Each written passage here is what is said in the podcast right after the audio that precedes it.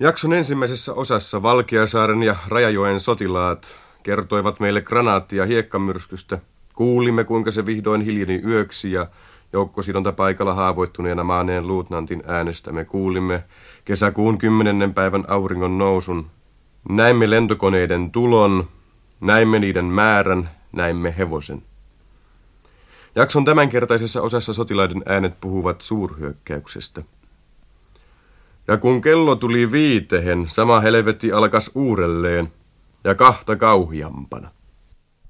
No se alkoi tuota, olikohan se viien aikan taas, kun se alkoi silloin aamu. Me olin taas tuota, se alikessu sanoi, että tuota, hän menee keittää saikat tuohon notkoon, notkoon tuota, niin mies saan tällä näe, että tuota, miekään tuolla rivulla, niin mie samalla keitän ne ja se, se alkoi taas sama viisi, saikat ja juomat. Ja... Molemmat olivat täsmällisiä. Niin. Ja no tänään päivän ne saikat juomat. No se on, sanotaan nyt, me oltiin ensimmäisen bataljoona Korsussa, siellä oli kapteeni, tai tuo majori Anderssonin komentopaikalla, mutta se koitti ottaa ratiolla yhteyksiä, mutta kaikki yhteydet oli, oli, oli poikki tavallaan, että mitään ei saatu sieltä. Sitten tuota, tuota, minua vaan nauratti siellä, kun minä katsoin, kun kauhea tykistykeskytys on ja housut ei meinaa kestää, niin kuin jalassa sanotaan suoraan, kun se vapisutti silviisi, kun siellä oli korsussa mitään tietämättömän. Minä katsoin kavereita näin ympäri nurkkia vaan, niin kaikilla tämä sama tapaus, minua rupesi naurattamaan se. Sitten yksi, kaksi tuli sieltä mies korsuovelle huusi, että ryssä on katolla. Silloin, silloin se korsu tyhjeni ja sitten sit miekin vapaannui heti, kun päästiin sinne ulos. Niin Ää siellä mitään ollut ainakaan mie nähnyt minkäänlaista vanjaa missään, missään päin, että tuota, tuota, se olisi ollutkaan vielä, vielä asemissa. Enkä nähnyt koko asemien aikana, vaan kauhean, se pakokauhu oli valtava. Että kaikki juoksi karkuun. Muutaman minuutin siinä ollessamme alkoi se rumputuli, joka sitten tietysti kaikui meikäläisenkin korvissa vielä muutaman vuorokausi jälkeenpäin. Millä tavalla teidän toimintanne siinä sitten jatkui tämän taistelun kuluessa? No se oli siinä, joukkuejohtaja oli sellaisessa niin kuin patruuna pesäkkeessä lautosta tehdystä ja noin haudan seinämään upotettuna. Hän istui siinä ja hän sanoi, että hän lähtee katsomaan joukkueen miehiä siellä vähän oikealla – ja sitten me jäätiin lähetin kanssa siihen istumaan ja sitten kaveri sanoi, että eiköhän me lähdetä. Minä sanoin, että ei lähdetä vielä mihinkään. Että sitten vähän ajan perästä mä läksin sitten katsoa sitä joukkuejohtajaa, kun sitä ei tullut takaisin.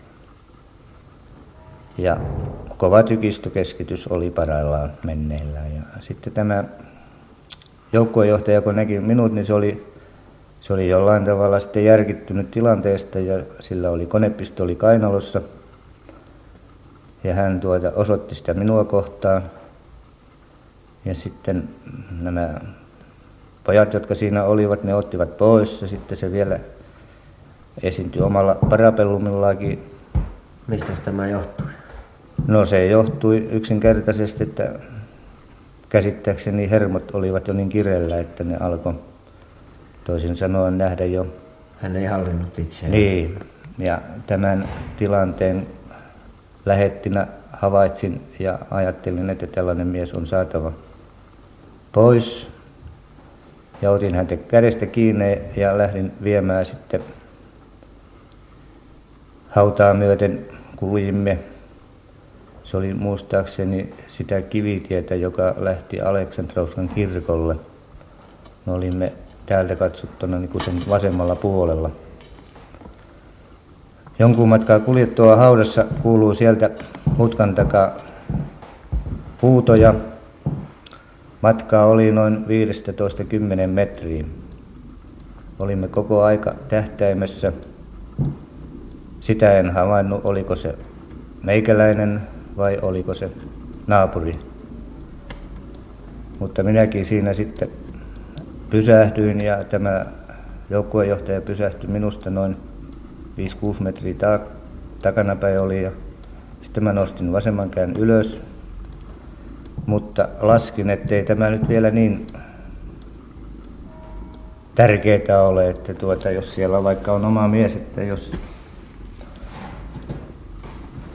kun oli kova tavallaan niin kuin hiekkamyrsky, kun tykistökeskitys oli kova ja tämä sitten, mutta mä laskin vasemman käden alas ja mutta sitten havaitsin kuitenkin, että kyllä tämä taitaa totta olla. Juohtu mieleen siinä tapaus, villiläinen tapaus, että mun olisi ollut taskuaseet, olisi voinut lonkalta ampua, mutta siinä täytyy tehdä äkki syöksy vasemmalle maahan. Samanaikaisesti tuli kaksi luotia.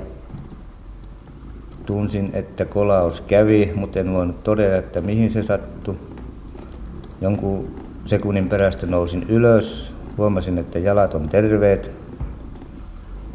Ja kädessä näin puserossa neljä reikää, toisin sanoen oli tullut kaksi luotia.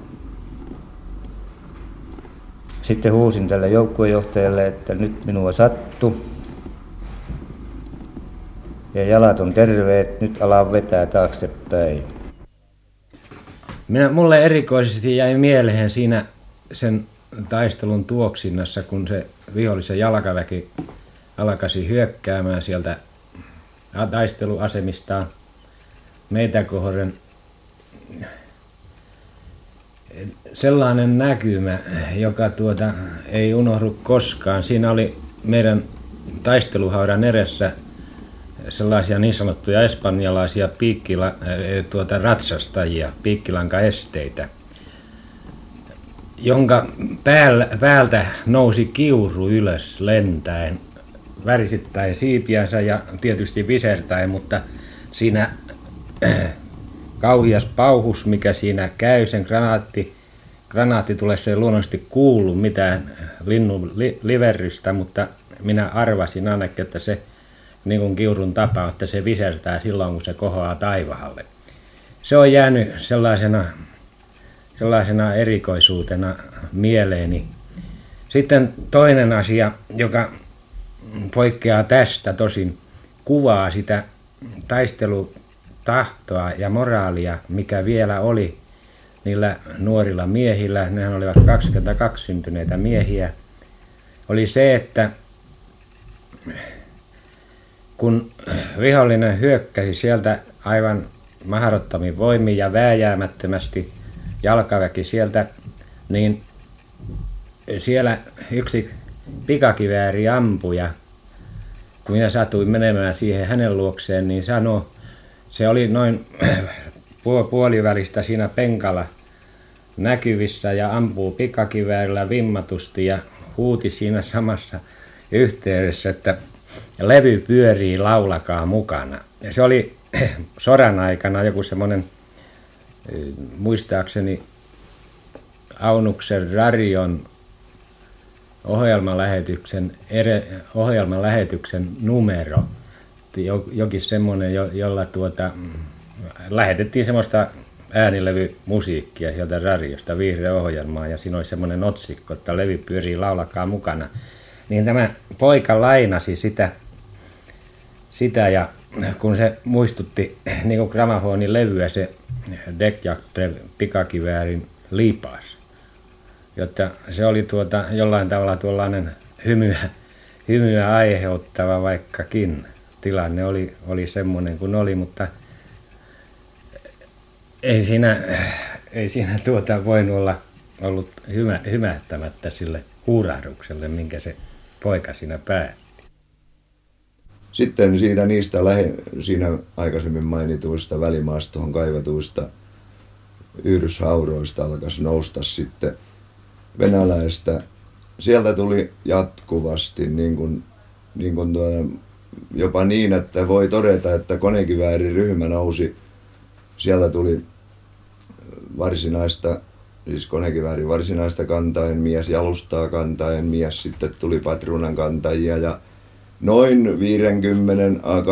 50-80 metrin etäisyydellä siitä paikasta, missä minäkin lähettiin, niin Veikko Marttilan kanssa vierekkäin ammuttiin. Minä ammuin kertatulella konepistoolilla ja se oli niin varmaa, että se oli aina laukausjaukko, kun siinä tuli selvää. Marttila ampuu pystykorvalla vieressäni ja me voitiin todeta siinä vaan sen verran, me siinä keskusteltiin, että tästä ne ei kyllä tule, jos me saamme olla ehjän. Meillä oli erinomainen paikka, mistä me teimme selvää, mutta me olimme jonkun aikaa siinä ollut ja aina vaan tuli miestä ja käsitykseni on, että ne oli, ne oli päästänsä vialla tai ne olivat humalas, kun ne tuli niin uhmaten, vaikka ne näki, että kaveri kaatuu, niin toinen tuli ja otti varsinaisen ja olisi lähtenyt taas sitä tuomahan. Niin järkevä ihminen voi todeta, että tässä kuoloo varmasti, mutta niin ne tuli jatkuvasti, tuli miestä. No sitten tämä lähetti, Marttila huomasi siellä meistä vasemmalle aika kaukana semmoisessa avoimessa suomaastossa. Siellä meni noin joukkueen verran venäläisiä punaista lippua pitkän lipputangon varas heiluttaen. Ne oli noin ehkä kaksi puolisataa metriä jo meidän linjasta taaksepäin. Menivät aivan rauhanomaisesti suljetun muodon näköisen muodosmarssien meidän komppanian komentopaikkaa kohti. Silloin totesin, että nyt taisi tullakin lähtö ja sitten alkasimme Marttilan kanssa kokoamaan joukkuetta ja ne rippeet, mitä saimme kokoon, niin me saimme ne siinä sitten kokoon ja lähdettiin sitten Rajajoen siltaa kohti. Erikoisesti muistan ylistarolais-syntyisen sotamies Nyrhisen kohtalon. Hän ei tullut jostakin syystä, hän ei luottanutkaan meidän valitsemaan tai minun valitsemaani reittiin. Hän lähti oikopäätä juosteen siitä sellaista niin sanottua huoltopolkua. Ja sen jälkeen tätä nyrhistä ei ole kukaan nähnyt, hän jäi sille tielle. Kello taisi olla kahdeksan. Tai olisikohan ollut vähän ylitte. Kun tämä tykistön tuli, mikä oli ollut suunnattuna sen koko viidestä tähän kahdeksan etulinjan välittämähän läheisyyteen ja tukikohtamme etehenkin – rupesi siirtymään hissun kissun niin kuin taaemmas. Ja silloin me tiesimme kanssa, että nyt taitaa ruveta tulemaan elävää vihollista vastaan, ja niin kanssa käytihinkin. Mutta en minä ymmärrä, mistä se, niille pojille se tarmo sitten siinä oikein tuli, kun ne pääsi tappelemahan tosisnaansa ja sinne saatiin sitten pari kolme uutta konepistooliakin yöllä, jotta meillä oli kyllä oli tämmöisiä lähitorjunta-aseita aika hyvin. Ja käsikranaattia, meillä oli monta tuliannosta siellä joka miehelle. Ja meillä oli sikäli onnellinen tuo tukikohta, jotta siinä ihan meidän tukikohtamme edes oli, oli rajajoki, jonka tuo uoma oli nuon sanoisin 55-60 metriä pitkä jotta meillä ei ollut mitään pelkua vihollisen tuollaisesta rynnäkköjutusta, koska se on ollut mahdottomuus suorittaa sellaisessa maastossa. Mutta tämän Rajajoen takana vihollisen puolella oli sitten kylläkin pelto auki ja ihan tasaasta noin sanotaan kaksi-kolme kilometriä pitkältä ja jotta me pääsimme niin ajoos ampumahan niitä sitten omilla aseillamme. Ja Kyllä me siinä vissiin kaksi-kolme kertaa me saimme niiden liikkeen pysähtymään ja saimme ne vetäytymään. Mutta kyllä me sen näimme sitten siinä, kun ja totesimme, vaikka meillä ollut mitään yhteyttä sinne enää pataljoonahan, koska puhelin oli mennyt poikki silloin yhdeksännen päivän illalla jotta meistä oikealla siellä sormenkärjessä oli saanut vihollinen jalansijaa jo edellisiltana ja ne hissun kissun vetäytyivät tämän rantamaantien ja meren välisellä alueella kohti Kuokkalaa. Ja se oli niin kovin helppo havaata, kun tuota, mä vihollisen kärkiosastot, ne jatkuvasti tulittivat ilmahan valopistoolein. Ja me näimme nämä valomerkit. Ja ilmeisesti nämä valomerkit annettiin omille lentäjille, että he tiesivät mihin missä on omien joukkujen kärki etenemässä, etteivät saaneet, ettei oma koira pursu. No sitten tämän noin kahden tunnin ilmapommituksen ja valtavan tykistö tulen jälkeen seurasi jalkaväki hyökkäys. Mikä on valtava tykistö tuli. Nyt voi moni, joka on ollut jossain tuolla Itärintaman metsäalueilla jollain kohtaa, katsoo, että se tykistö tuli, valtava tykistö tuli on vähän toisenlainen kuin silloin, kun on kyseessä Stalinin neljännen iskun suurvalmistelu täällä, täällä Valkeasaaressa. Siellä oli, siitä keskustellaan kuinka monta tykkiä kilometriä kohti nyt oli. Joka tapauksessa tämä venäläinen 30. kaartin armeijakunta hyökkäsi täsmälleen jalkaväkirykkymentti vastassa, vastaan. Ja mm, riippumatta siitä kuinka monta tykkiä kilometrillä oli, eihän ne tykit ammu vain suoraan eteenpäin. Ne tulet käskitettiin ja niin ollen siellä oli semmoinen tulihelvetti, että sellaista ei ole ollut Suomen historiassa koskaan, eikä sen jälkeenkään. Minkä näköistä oli sitten eh, venäläisten jalkaväen eh, eteenpäin tulo? No nyt moni luulee, että se olisi ollut, että olisi ollut kauhea pakokauhu ja kaikki olisi mennyt kamalan nopeasti, mutta niin ei todellisuudessa ollut. Venäläiset etenivät varovasti. Heillä oli panssarivaunuja kyllä runsaasti siellä. Heillä oli monta panssarimurto, läpimurtorykmenttiä ja niin edespäin. Ne ajoivat edellä ja minä en ole tässä maininnut, mutta meidän panssaritorjuntamme 44 hän oli taas huonommalla kannalla kuin, kuin talvisodan alkaessa. Nimittäin 37 millin ja 45 millin panssaritorjuntatykeillä ei enää mitään tehnyt venäläisten uutta panssarikalustoa vastassa. Ja ne muutamat 75 millin tykit, joita oli, eivät ne riittäneet sellaista panssarivaunumassaa vastaan, ja ne olivat sitä paitsi myöskin kärsineet tästä, tästä mm, ö, suuresta tykistötulesta, joka oli ulottunut kaikkein kiivaampana noin kahden kilometrin syvyiselle alueelle. Kun tämä sitten oli, oli tämä tykistö tuli selvä, niin sitten alkoi hyökkäys ja nyt siellä tuli todellakin suuria joukkoja. Nyt se oli se 30. kaartin armeijakunta valiojoukko, joka tuli tätä rykmenttiä vastaan he eivät oikeastaan lyöneet maahan enää yhtään. Se oli eteenpäin menoa, edessä kulki panssarivaunut ja ampuvat. Ja maataistelukoneet ilmasta pommittelivat ja, ja, ja tekivät oman tehtävänsä. Mutta tässä vaiheessa sitten tykistö tuli, siirtyi tänne taemmaksi korkeampien portaiden, esikuntien ja, ja niin edespäin kohdalle. Ja, ja lai meni kovasti siitä, mikä se oli ollut silloin varsinaisessa tulivalmistelussa. Nyt nimittäin oli sillä tavalla, että tässä vaiheessa oli tästä jalkaväkirykmenistä kolmesta pataljona, niin ehkä juuri, mutta, mutta puoli tuntia tämän jälkeen oli kolmesta pataljonan komentajasta kaksi ö, toimintakyvytöntä. Toinen on hävin, hävinneenä vieläkin majuri Tammisto, hänestä ei tiedetä mitään. Ja toinen oli saanut suuret ammukset niin lähelle, että verta tuli silmistä ja korvista ja nenästä ja mistä kaikista tulikaan että hän ei ollut myöskään käyttökelpoinen. Kolmas oli niin väsynyt, että hänet täytyy miesten toimesta nostaa ajoneuvolle yhdessä pienessä metsikössä ja, ja hänet tuotiin sillä tavalla pois. Kahdeksan komppanian päällikköä, kolmesta toista oli joko haavoittunut tai kaatunut, ja ne olivat juuri ne kiverikomppanian päälliköt enimmäkseen, jotka on tärkeitä tuollaisessa liikkuvassa sodankäynnissä. Minä siirryin nyt sitten sinne niin sanotulle Pajarin komentopaikalle uuteen alakylään, jossa näkyi koko tilanne. Se on nimittäin niin paljon avomaastoa, niin kuin mä äsken sanoin, että se oli keski-eurooppalaista avomaastoa, missä me taistelimme. Siellä näkyi, että hitaasti, mutta varmasti vetäytyi joka puolella meikäläinen jalkaväki pois. Siellä näkyi nämä, mitä minä äsken sanoin, ne valkoiset valoraketit ja muut siellä venäläisten puolella. Ja siellä minä, minä sitten, minun täytyy tehdä päätös. Itsellä ei ollut reserviä muuta kuin aivan kourallinen yksi ryhmä. Ja mistään muualta ei ollut tullut mitään, eikä kukaan esimies ollut kääntynyt meidän puoleemme, vaikka me olimme lähettänyt kolme upseerilähettiä pyytämään, että ne pitäisi meihin yhteyttä. Ja nyt minun täytyy sitten itse ratkaista, mitä minä tässä teen.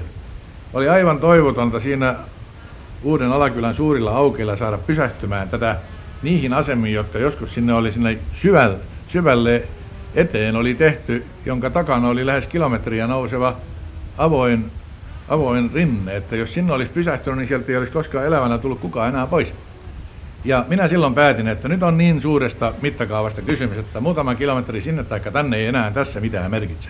Nyt täytyy tehdä kokonainen päätös. saan vetäytyä seuraavan vesistölinjan taakse, ja se oli Rajajoki.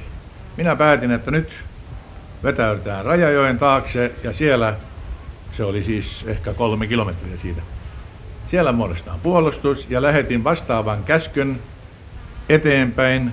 Siellä, siellä edessä oli nimittäin tämä toimituskomppanian päällikkö, joka, joka oli tien varrella, ja hänen osastonsa, ja hänellä annoin määräyksen, että sikäli kuin on pakko, niin täytyy vetäytyä sitten sitä tietä varten, ö, myöten vihollista pidättäen ja että Rajajoen takana on uusi puolustus. Mitä mieltä olette nyt yli 20 vuoden jälkeen tästä päätöksestänne? Minä olen ajatellut monta kertaa, että jos nyt joutuisin samanlaiseen tilanteeseen, mitä tekisin? Mun täytyy sanoa, että mä tekisin täsmälleen samalla tavalla. Siinä ei mitään muuta mahdollisuutta yksinkertaisesti olla. Niin, aamu yöllä alkoi aika ankara keskitys. Mentiin koko joukkue asemiin. Minä olin konekiväärijoukkueessa ja jonkun keskipohjalaisen miehen kanssa mentiin kaikista etimmäiselle konekivääripesäkkeelle, joka oli suuren suolaajassa. Muistaakseni lumisuo oli tämä suo. Ja siellä oltiin jotensakin kellon ympärys, kun sitten tuli hiukan tauko siihen keskitykseen. Ja sitten lähdettiin syömään Korsulle ja siellä oli kaikki toisetkin joukkueen miehet tulleet sinne Korsulle syömään. Ja siinä kun syötiin, niin siinä yksi kavereista kysyi minulta, että mitä mieltä minä olen tilanteesta. Minä sanoin, että jos niin puoleksi leikillään, että, että paras olisi nyt lähtiä aikanaan takapäin, että, että se siitä varmasti tulee. Kun mä olin sitä tilannetta seurannut sille jo useamman vuorokauden aikana vartiossa ollessa yöaikana, että että Näkyykö siellä oireita hyökkäyksellä? No sieltä kuuluu kovasti kaiken näköisten moottorien jyrinää ja hyvin huomasi, että nyt valmistellaan jotain suurempaa rynnäkköä. No oliko myöskin teidän yksikössänne tämmöinen tieto yleinen, että jotain on tulossa? No ei ne nyt oikein niin äh, tosissaan sitä ottaneet, mutta että, että kyllä sen selvästi huomasi. Ja sitä suota myöten äh, pitkin kaivettiin jonkunlaista kanavaa aina yöaikona ja sitä ihmeteltiin ja siihen kyllä heittimillä annettiin keskitystä aina, mutta niin ei sitä ollut apua, että aina se vaan joka yö jatkuu.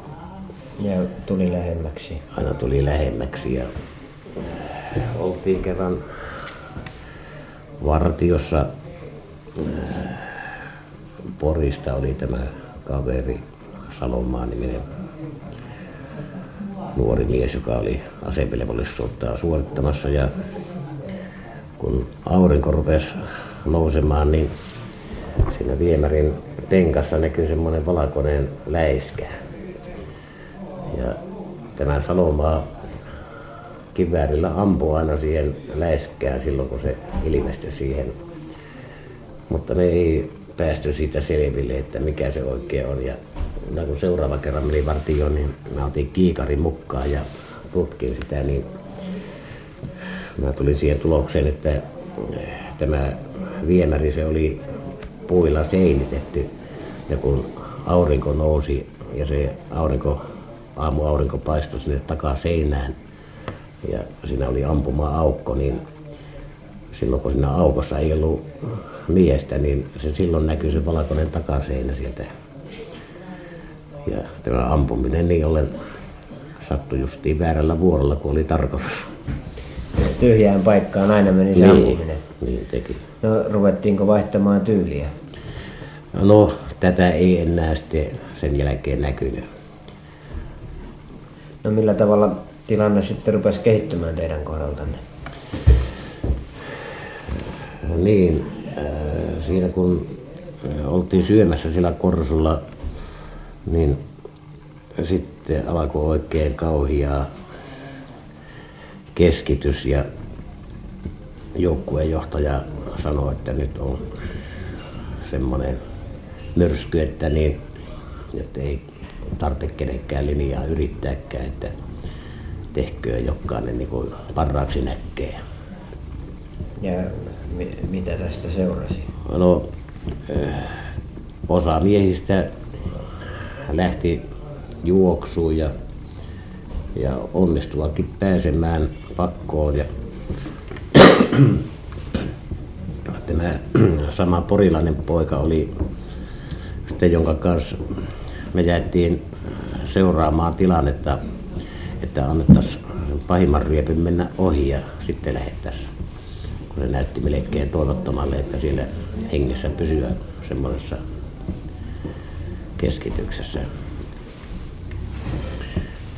Niin vuorotellen ovenravoista seurattiin ulos ja kun tämä Porin poika oli siinä ovella kurkistamassa tilannetta, niin siinä sattui mahdollisesti tyki ammus hyvin lähelle tulemaan ja Sirpale vilti kurku auki ja tämä lysähti tajuttomana siihen kynnykselle. Ja minä luulin, että hän kuoli ja vejin sitten keskemmäs lattiaa sieltä ja, ja seurasin sitten itse tilannetta ja niin, äh, tämä mies virkosi siinä keskellä korsulattiaa ja pyyti, että mä kattosin hänen haavojaan ja, ja vieläkö olisi mahdollisuutta hänestä eläjää tulla. Minä katon ja sanon, että jos mahdollisuuksia on, niin minä yritän niin pian kuin voin, niin saa lääkärin pariin. Mutta niin, minä taas tilannetta seurasin, niin mä sanoin, että kyllä nyt on asia niin, että, että minä en enää uskalla tämän pidempään verkkailla ja minun on lähettävää yrittämään kävi miten kävi. Tämä poika pyyti, että niin minä ottaisin sen verran, että hän saisi vanhemmilleen pienen kirjelapun pistää, että saisivat tietää tilanteen. Ja minä annan paperia ja kynän tämä siinä lattialla maatessaan kirjoitti, pani ensin kahdeksi tämän paperin ja kun hänen veli oli samassa pataljonassa jalkaväkikomppaniassa, niin toisen lapun kirjoitti veljelleen, että hoitaa hänen asiat täällä. Ja minä sen sain jo kätteen, mutta niin en kerennyt tätä vanhemmille tulevaa lappua saa, kun sitten tuli kasapanos ikkunasta heitettiin siinä.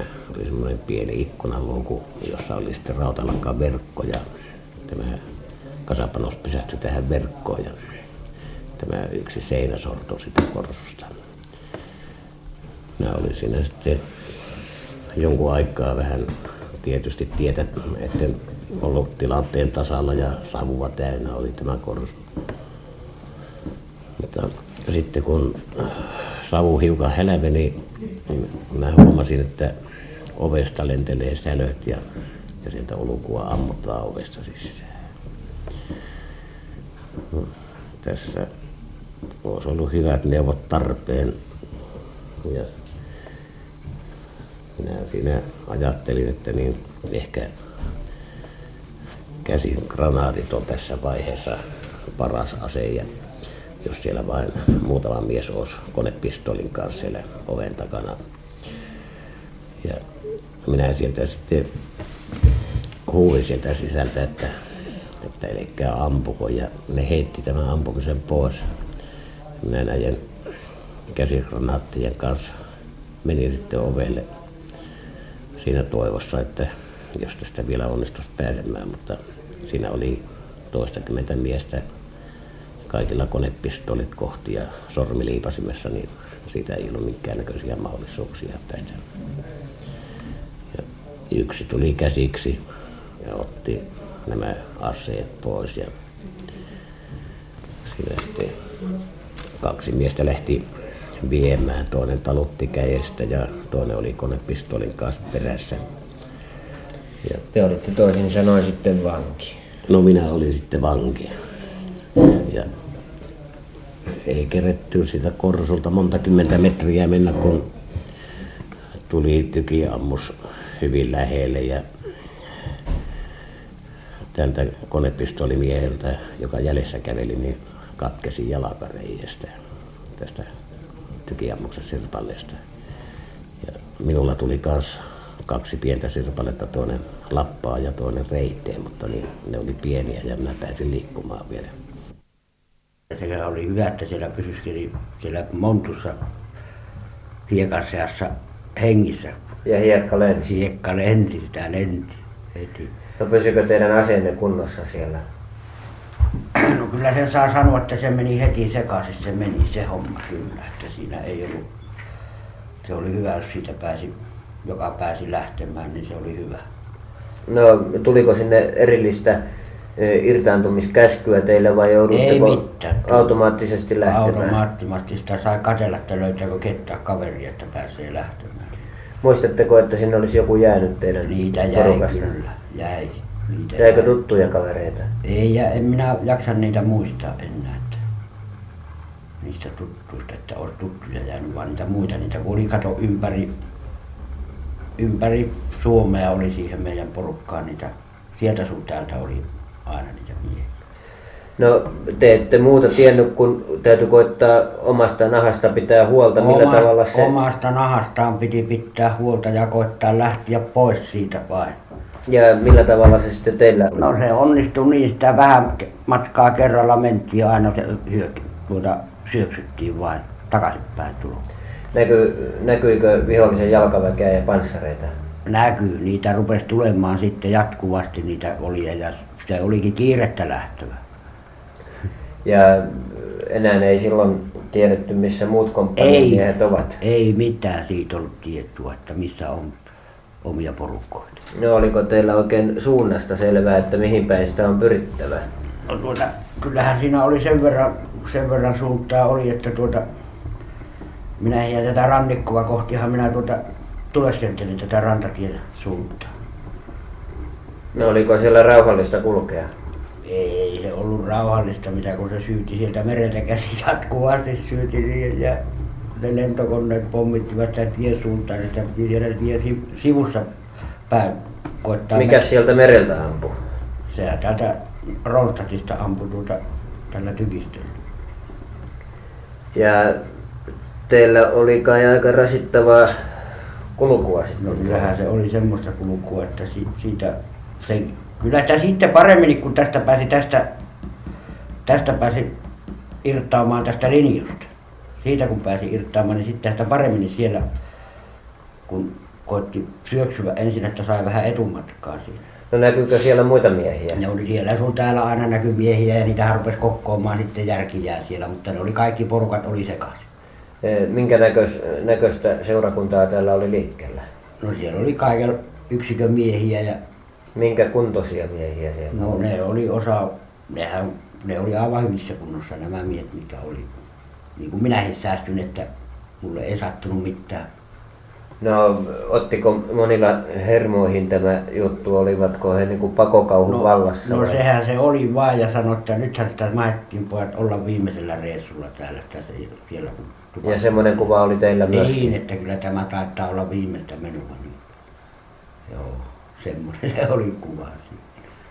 No mi- missä sitten seuraavan kerran niin kuin kokoonnuitte? No se oli tuota, mehän mentiin tuota sitten niin tänne, kun me kuultiin, että siellä kun siitä ei ollut varmaa tietoa meilläkään, että tuota missähän se on meidän porukka, niin tuota, me mentiin tänne, tänne tuota, tähän uudelle kirkolle mentiin. Ja siinä oli opastus eli. Mutta tuota, me siinä käytiin niin herraan puhuin ja kysymättä, että tuota, tiedättekö te semmoista porukkaa, niin ne sanoi, että ei he tiedä, että missä lienee. Ja tuota, ne vain koitti koota näitä karkulaisia omiin porukkoihinsa. Ja niitä koettivat lähettää sitten takaisin sinne Linjoille. No entäs te? Minä sanon, että vain minä se en lähde noihin porukoihin, että minä haen oman porukan ja minä lähdin siitä kävelemään. Ja se yksi Vänrikki huuti jälkeen, minä, että huuot ei auta, että minä haen oman porukkani. Joo, ja lähdin kävelemään vaan. No löytyykö sitä? Löytyihän se löytyi sitten tuota, mitähän siinä oli, neljä päivää muistaakseni oli aikaa, eli minä löysin oman porukan ja enkä minä tuota antanut näihin muihin porukkoihin. Niin tuota, No oliko siellä omassa porukassa harvennusta tapahtunut? oli tapahtunut, ei ollut puoltakaan jäljellä. Tuliko myöhemmässäkään vaiheessa vai jäikö ne kaikki sinne? niitä ei tullut, niitä ei tullut enää meidän porukkaan sitten, niin niitä miehiä ei ollenkaan. Niitä ei tullut. Joo, ei niitä tullut. Ne, ne jäi sen tien haavoittuneena. Minä kuulin sitten jälkeen, että mitä ne oli joitain saaneet haavoittuneena niitä, niin, niin niitä niitä oli joitain tuota. Ja mihinkäs teidän reittinne sitten kulki? Jouduitteko viivytystaisteluihin vai, vai jatkuiko tämä tämmöisenä marssinluontoisena? Se oli edelleen? marssin luontoisena meillä ja tuota, me, ei, me ei tuota, minä kun vielä erosin sitten sitä omasta porukasta, kun tuota, niillä vielä piti lähteä, kun tänne vaan ne linjoittais pakkasi, vaan minä sanon, minä sanon, tämä oli tämä Vähäkuvos Kalle tuolta samalta kylältä, kun minä olin siinä, se oli minun kanssa. Se. Minä Kallelle sanon, että tuota, kyllä kai me ei enää tuonne linjoon käsin lähetä, että tuota, mitäpä se hyvä, että sieltä heti tullut takaisin, jos sinne kerran kosketuksen saapi, niin sehän on lähettävä heti takaisin käsin. Että. Ja se Kalle sanoi, että ei lähde, minä, että minä ei kyllä lähde enää, että se on aivan varma, että kyllä. Vaan minä katson, kun on nuo toiset rupeaa lähteä, niin minä jäin jälkipuolelle ja tuota, minä se jäin siinä pois tuota. Ja minä sanon Kalle, että jäähän sinä niin se jäi vähän matkaa, vaan se juoksi takaisin siihen omaan porukkaan sitten. Ja tuota, minä se sanoin, että minä se en lähde kyllä enää tuonne päin. No mihinkäs te kuljitte sitten? Minä kuleskentelin täältä, menin, kato, menin tänne Summaan sitten. Täältä uudelta kirkolta menin Summaan. Ja tuota, mulla oli tämä Viipuri tähtäimessä. Joo, ja minä menin summa, Summaan sitten. Minä... No te luotitte siihen, että Viipuri, Viipuri kuitenkin pitää. En minä luottanut sitä, vaan minä ajattelin, että siitähän sitä, sitä ei tiedä miten sitä, että kunhan sinne pääsee, että täältähän on paremmat mahdollisuudet, jos muualle päin lähtö sitten, niin tuota, mulla kun oli se vettä, minä en tuota taida enää ampua ollenkaan, pysyskelen täällä etupuolella ja pysyskelin sitten. Niin Oliko teillä asetta mukana vielä? Oli mulla konepistooli, oli matkassa. No millä tavalla tämä sitten onnistui? Ja tuota, no se onnistui niin hyvin, että tätä, kun me tultiin tänne Viipuriin, tuota, niin minä nousin tässä summassa, nousin kuorma-auton lavalle. Ja tuota, minä menin siinä kuorma-auton lavalla, tulin tänne Viipuriin ja ne justiin evakoivat tätä Viipuria siinä. Mä en ne kerinneet kaikkia evakoita. Niin, niin tuota, me oltiin täällä summassa, me nukuttiin yhdessä talossa siellä. En muista, se oli siellä jossain Kevon laajassa oli se talo, niin me siellä nukuttiin yhtenä yönä monia tuntia siellä. Ja sitten tässä lähellä Viipuria, minä jäin pois siinä autossa, että minä ihan Viipuria asti mennyt. Siitä oli vielä kuusi kilometriä muistaakseni oli Viipuri. Minä siinä jäin pois siitä autosta. Ja tuota, siellä oli poikia paljon sitten ja minähän niin yön sitten ja tuota, sitä kävellä lepsuteltiin Viipuriin vaan. Ja menitte Viipurin läpi siellä? Mentiin Viipurin läpi sitten ja käytiin, alkoholiliikkeessä käytiin siellä. Oliko siellä vielä? Siellä oli vielä viinaa, viinaa oli tuota. Ja siellä oli yksi Vänsikki oli mukaan vartiossa siellä vaiheessa, minkä se meille kymmeniä miehiä oli. Itse kuin otti viinaa minkä halusi.